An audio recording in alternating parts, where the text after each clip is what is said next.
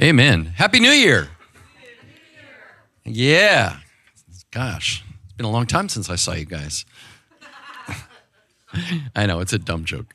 Um, there are so many good things uh, to preach on on January 1st. I consider it a great honor to be able to address you on the first day of the new year because, you know, what you do first sets the tone for everything that comes afterwards, right? So be careful what you do today. Now you're here in church. That's a good sign, man. That's that's a really uh, that's a good start.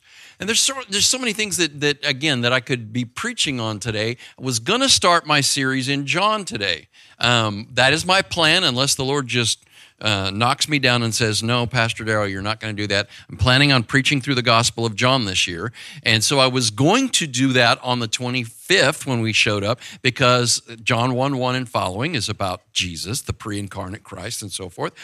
but no, the Lord led me to give you a brief message that Sunday. So today I thought, okay, that's what I'm going to do. I'm going to preach, I'm going to start on the Gospel of John. It'll be good January 1st. But no, I think what we need to do is we just need to step back and do one topical message today about who's in first. Who is first in your life? Do you, any of you ever remember uh, the comedy routine, Who's on First? Right? Uh, what was it? Uh, who, who did that? Abbott and Costello. I almost said the Costello brothers, but then that didn't sound right. Yes, Abbott and Costello. Um, so this isn't who's on first. This is who's in first. Who's in first in your life. Here it is, the first day of the week. Um, we could start off by asking, Who's your first love? We might think of your first kiss, or you might think of, uh, you know, for most of us, your first love in time is your mother, right? Sorry, dads, but that's usually the case. Um, but let's step back because when I'm asking who's in first, I'm really asking you to prioritize who is most important in your life. To whom or to who are you the most loyal? And I really want you to answer those questions, though not out loud. I think that today is a good day for us to reassess where we stand in our relationship with God. How important is He? Is He in first place or is He somewhere further down in the list of priorities? Well, those of us who claim to be committed to Jesus Christ should be able to answer, well, Jesus. Jesus is my first love. Jesus is in first place. Now, you might have said God, which is good, all right? Uh, the problem with just the word God is that it's it's so undefined. It kind of has different meanings to different people. But as we're going to find next week very clearly, Jesus is the one that put a face on God. Jesus is God in skin. Jesus is the way that you and I are able to interact with and relate to God. Otherwise, God just becomes sort of a fuzzy concept to people. Um, Jesus was very demanding about those that followed him. Uh, we're very, you know, gracious. Uh, we want to receive the grace of God. God accepts you as you are but he doesn't leave you that way. Amen? In fact, that's what got me to first come to faith uh, to begin with, was that Jesus accepts me just as I am. In fact, I can remember the very first sermon that I preached uh, at the church that I served at before we started this church. Uh, it was Freeman Heights Baptist. It's over there by uh, Bussey Middle School, uh, where several of our, uh, our young leaders came from. Um, the first sermon that I preached over there, I was dressed somewhat like I am today uh, you know, we have a, a, group of visitors over here, and you're thinking, boy, they, they dress up very much at this church. Well, I just figured it's the first day of the week. I'm going to wear my workout clothes, right? Because a, a lot of us are probably setting goals in the new year, right? Going to lose 20 pounds, I want to gain, you know, 10 pounds of muscle, or I'm going to do this.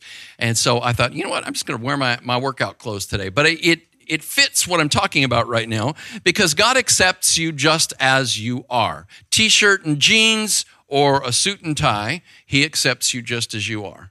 But when we follow Jesus, the goal is to become more like Jesus. So if you committed your life to Christ, if you accepted Christ 10 years ago, and you're no different today than you were 10 years ago in relation to God, something's wrong. So Jesus had a lot of people following him, right? He uh, was healing people and he was teaching and telling them things that were amazing to them. And they were wondering, is this the Messiah? Is this the Messiah? Well, see, he didn't come out and say it, not at that point. He wanted to prove it. So huge crowds are following him. And sometimes the crowds were just following him because they wanted to catch him do, you know, perform a miracle. Um, or because they wanted to eat. Uh, you know, I, got black eyed peas out there.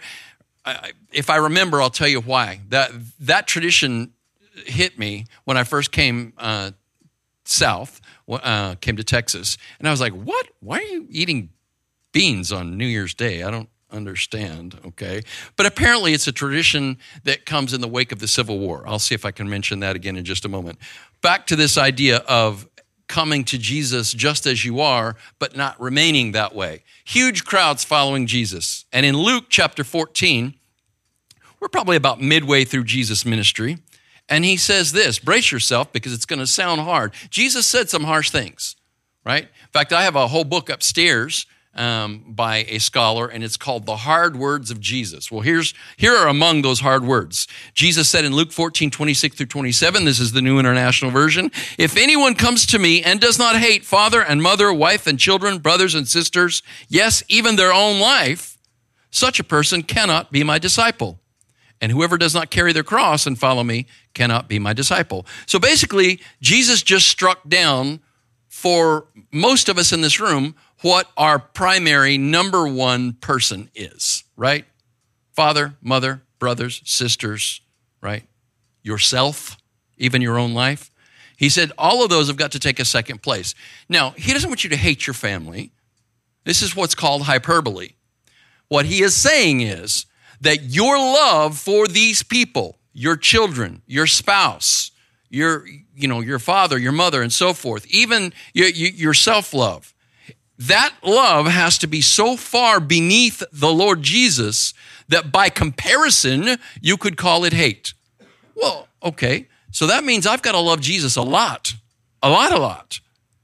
So our other loves and loyalties, however great, are to be despised by comparison.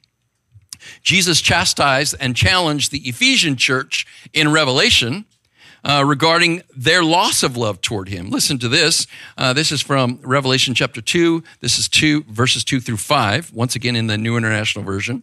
I know your deeds, your hard work, and your perseverance. I know that you cannot tolerate wicked people, that you have tested those who claim to be apostles but are not, and have found them false. You have persevered and have endured hardship for my name and have not grown weary. Wow, that sounds like he's praising them, isn't it? It really does. You've hung in there. Now, I'm going to read the, the second part of this, but I just want to say this. The last three years have been extremely difficult, have they not? I mean, 2020, we wish we could just forget about that one, okay? And 2021 came along, we got our hopes up, and we're like, oh man, it's 2020 times two, all right? And then last year seemed like most of us were, you know, were feeling better and getting better, except the first service that we had in our church last year. Uh, it wasn't on the first, I believe it was the seventh, um, the first Sunday there was nobody here. In fact, earlier today, we have this beautiful group of visitors, this family over here, and there was nobody here. I was like, oh, they probably think nobody goes to this church. It reminds me of last year. I thought, how many of you were sick? Everybody was sick last year. My goodness. Okay. And so it's like wave after wave. And then, of course, you know, inflation goes through the roof. And so all of these challenges and difficulties. But you know what? I'm looking at a group of people here that stuck it out. Here you are. You persevered. That's great. But the question that I have for you this morning is the question that Jesus raises with the Ephesian church now that we get to the second half. He says, Yet, that's a but, I hold this against you. You have forsaken the love you had at first, right? You have left behind your first love. Consider how far you have fallen. Repent and do the things you did at first. If you do not repent, I will come to you and remove your lampstand from its place. So, in spite of all the good that the Ephesian church was doing, Jesus threatened to remove their right to shine the light for him if they didn't restore their love. Life well, the same is true for us. Do we love Jesus? See, I asked you if you love Jesus, but do we love Jesus? Or do we just like hanging out together? All right? Worship is expressed toward whom or what you value most. it's interesting because in both Hebrew and Greek, the word for worship is really essentially a metaphor. It means to bow down. It's what you do physically, right? You prostrate yourself. But in English, the word comes from this old English word, worship, which means worthship.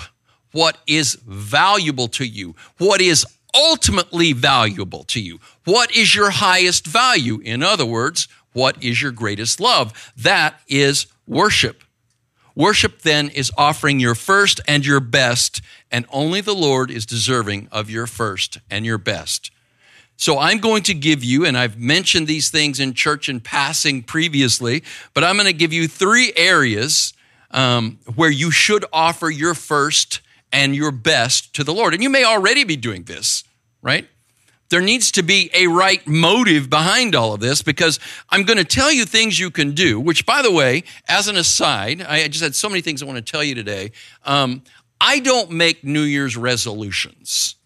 See, a resolution is dependent upon my willpower, and my willpower fails rather quickly. I mean, maybe you're just an incredibly self disciplined, self controlled person and you have all the willpower in the world and you can do whatever you want. And for me, it's a lot of work. I also find that it is foolish to make promises to God. God, I promise I'll do this, and I promise I'll do that if you'll do this. God doesn't cut deals like that, okay? Jesus died on the cross, and he offers the promise of eternal life and blessing to us. We need to trust God's promises, not make promises to God or set ourselves up for failure by making all these resolutions. Now, that doesn't mean that I'm saying don't be determined, don't be self disciplined. What I'm saying is that you and I should set goals and we should seek to achieve those goals. Best if those goals are measurable goals, okay? Again, that's why I wear my workout clothes today, um, because I'm going to set some goals myself. Um, I, this should be fairly simple. I've done this several times in my life, um, but in the wake of the pandemic, I gained my pandemic pounds, and I have not been able to lose my pandemic pounds. They're just hanging on. They love me, and I do not love them. So, my goal is to lose 23 pounds in 2023 by my birthday on March 11th. I should be able to do that. Now I've confessed it, and y'all are going to be going, he still looks fat. It's been a month, and he's still filling out those shirts pretty well. Thinking maybe he needs to ramp up the self discipline on that goal. But it's a goal, and I'm going to I'm going to try to achieve it. These are three areas in your life that I challenge all of us in this room to give our first and our best to the Lord. First is your, your time, right? Your time. Um, I seek to do this every day.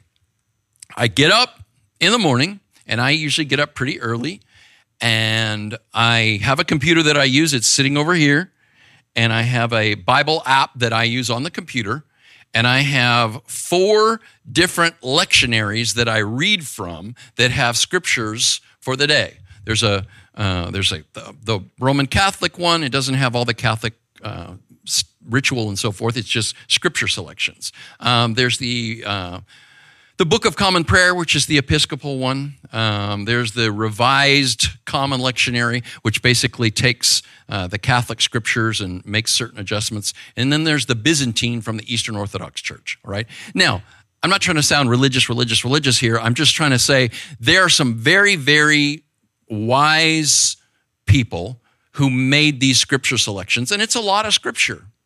Now, I probably have more time in the morning than some of you do.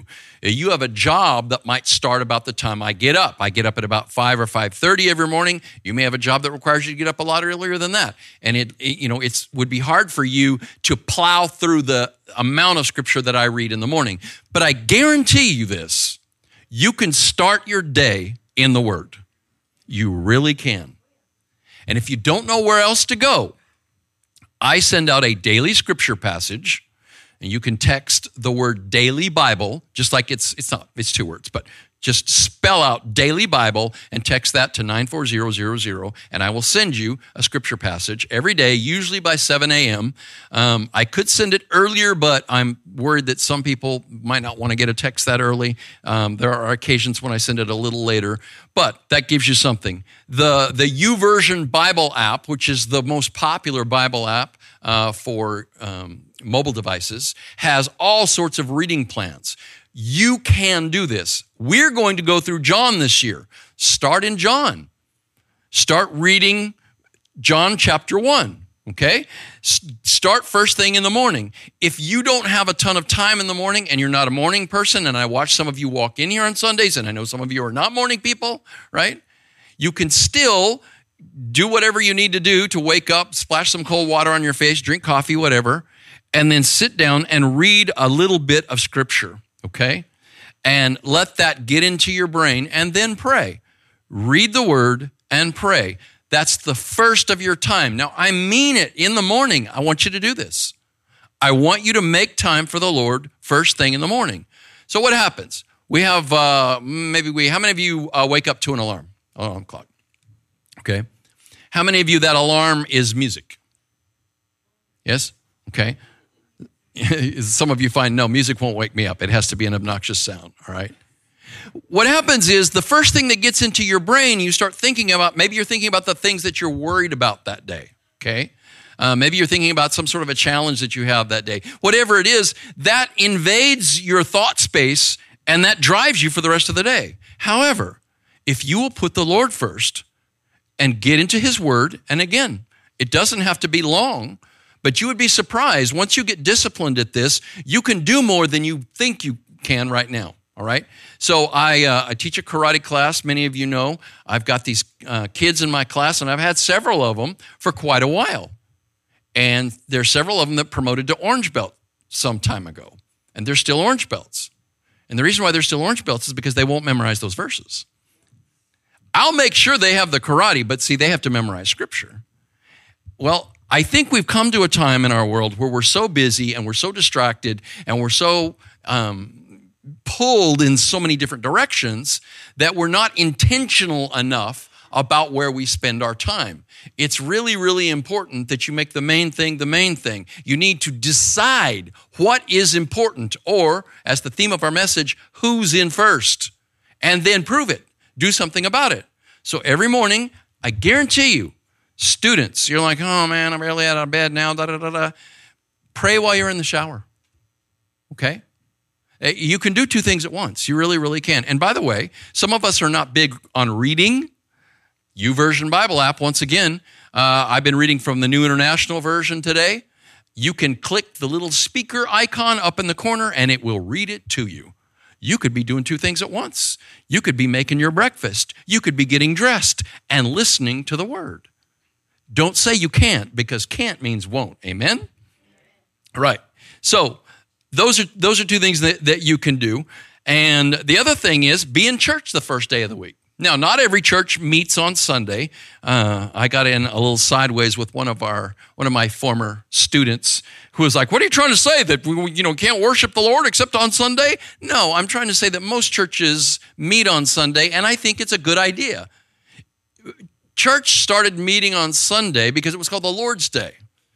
Why did the church start meeting on Sunday? It's the day Jesus rose. Every Sunday is Easter Sunday, friend.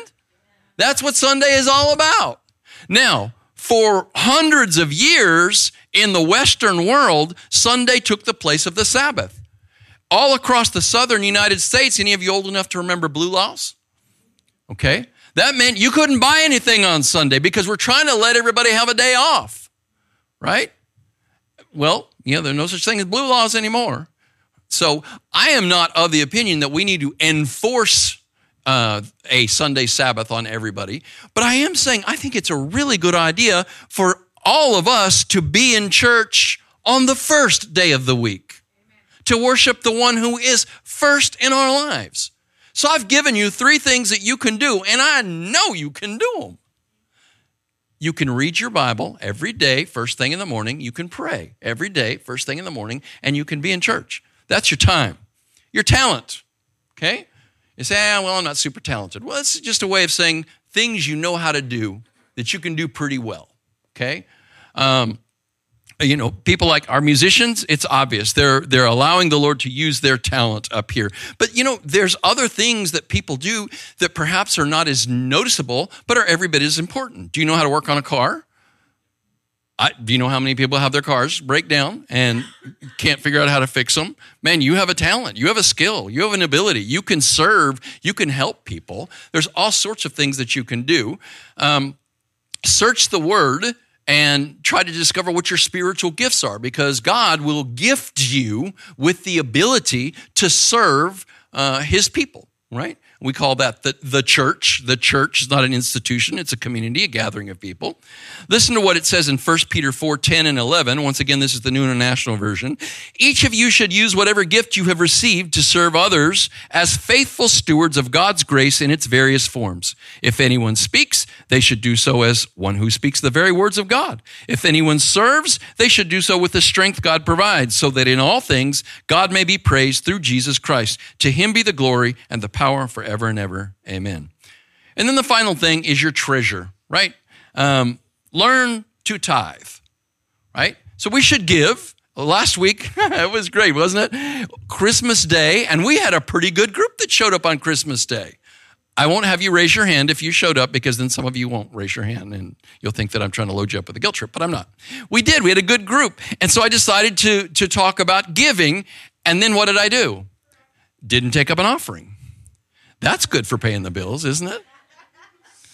it's like, you know, Rachel's one of our finance people, and I was like, well, you don't have anything to do today. there, there's, there's no money to count today. Forgot to take up the offering. So, y'all need to not let me leave the building. I used to do this all the time. When we first started this church, I would just forget to take up the offering all the time. All right. Um, most of us, to be honest, and it doesn't, what doesn't cause me to freak out, is most of us have learned to give online. But I want you to, if you don't already do this, I want you to aim to tithe to your church. Now, I don't sit and talk about money in this church. Okay? As I said, last week I talked about giving, but I talked about you being a giving person. I didn't talk about you giving to this church. But I'm going to tell you the church is the storehouse, and you need to learn to tithe. Tithing is not the law, it's a principle, and it goes back all the way before the law. You can find tithing early in Genesis. It's just what these people did. What does tithe mean? It just means 10%. You take the first 10% of your income and you give it. It's just that simple or just that painful, all right, depending on how it is. So, um, I told you about what I do in the morning when I get up and I read scripture, pray, and so forth. Um, I have to, now, I, guilty right here. For the first decade and a half that I was in ministry, I didn't tithe. I was like, tithe, that's the law. That's legalism. I'm not going to do that. I'm just going to be a giver. Here's the problem with that. Sometimes you give and sometimes you forget. Sometimes you give. I there were times when I, you know, I just was like, I'm just going to fund our youth ministry. I don't want to go through the finance committee all the time because that was, you know, when you're a youth minister and you got all these ideas and then you got to go and pass it to the finance committee. And I thought that those people were just spoil sports and didn't want to fund ministry and whatever. Now that I've been a pastor for 23 years, I'm like, wow, I'm really glad those people were there because there was actually money to do stuff, right? But I was like, I'm not going to take it through the finance team. I'm just going to, you know, I'm just going to, I'll spend my, the, my own money on it. And da, da, da. so sometimes I would spend too much. And then it's kind of like buyer's remorse. You have to back off. You're like, I don't have any money now. And then I wouldn't give. So 2004, I think, is the year I set the set a goal to tithe consistently, and I do. My uh, my pay is auto uh, deposited in my account, and it clears on Tuesday. So my giving day is Tuesday. Now I've chosen to give over and above the tithe. That's up to you. But what I'm challenging you to do is to be consistent and tithe. Listen to what it says in Proverbs 3 9 and 10. Honor the Lord with your wealth, with the first fruits of all your crops. Then your barns will be filled to overflowing, and your vats will brim over with new wine. Now, this is an agricultural culture, so you can understand he's not talking about money, but he's talking about provision. So the Lord promises to bless those who give their first and their best. He will give you more so that you can give more. Amen? That's just the way the Lord is. If you get all you can, can all you get, and sit on the can, the Lord's not going to bless that. The Lord's going to bless it when you learn to give, all right? Listen to this scripture. This is 2 Corinthians 9 8 NIV. And God is able to bless you abundantly so that in all things, at all times, you will, having all that you need, you will abound in every good work. So that's verification of what I just said. And this idea of the tithe, you haven't even heard that word yet. So we're going to go back to Malachi to, to get this word. One of the things you should understand is the Lord is going to bless your giving so that you can be a giver, so that you can be provided for, but He's also going to protect your resources. Listen to what it says, Malachi 3 10 and 11. Bring the whole tithe into the storehouse that there may be food in my house.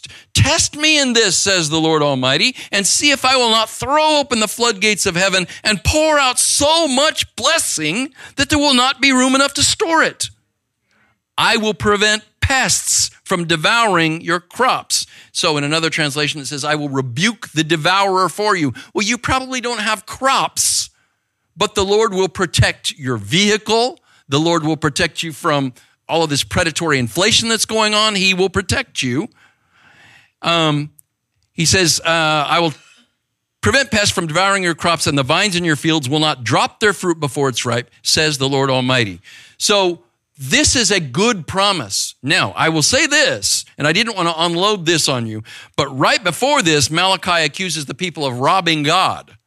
He said, You're robbing God because you will not give God the first and the best. You will not tithe. Well, I want to challenge you in these three areas to give your first and your best time, to give your first and your best with your talent, your gifts, your ministry, and to give your first and your best with your treasure um, this is the only time in this passage that the Lord says that he wants us to test him. In fact, we're told, Jesus told the devil that you shall not test the Lord your God, unless the Lord says, Test me in this. But that's what he said. Test me in this and see if I will not pour out this blessing. So, all the way full circle around, will you return to your first love? Will you give Jesus your heart? That's what we mean by that, by the way. Give Jesus your heart. Let Jesus into your Who's in your heart? Who's taking up that space right now? Put him there. Let him be there. And then live out this kind of lifestyle of worship where you offer your first and your best. Will you put Christ above all other things this year? Hey, it's January 1st. Start today. Amen.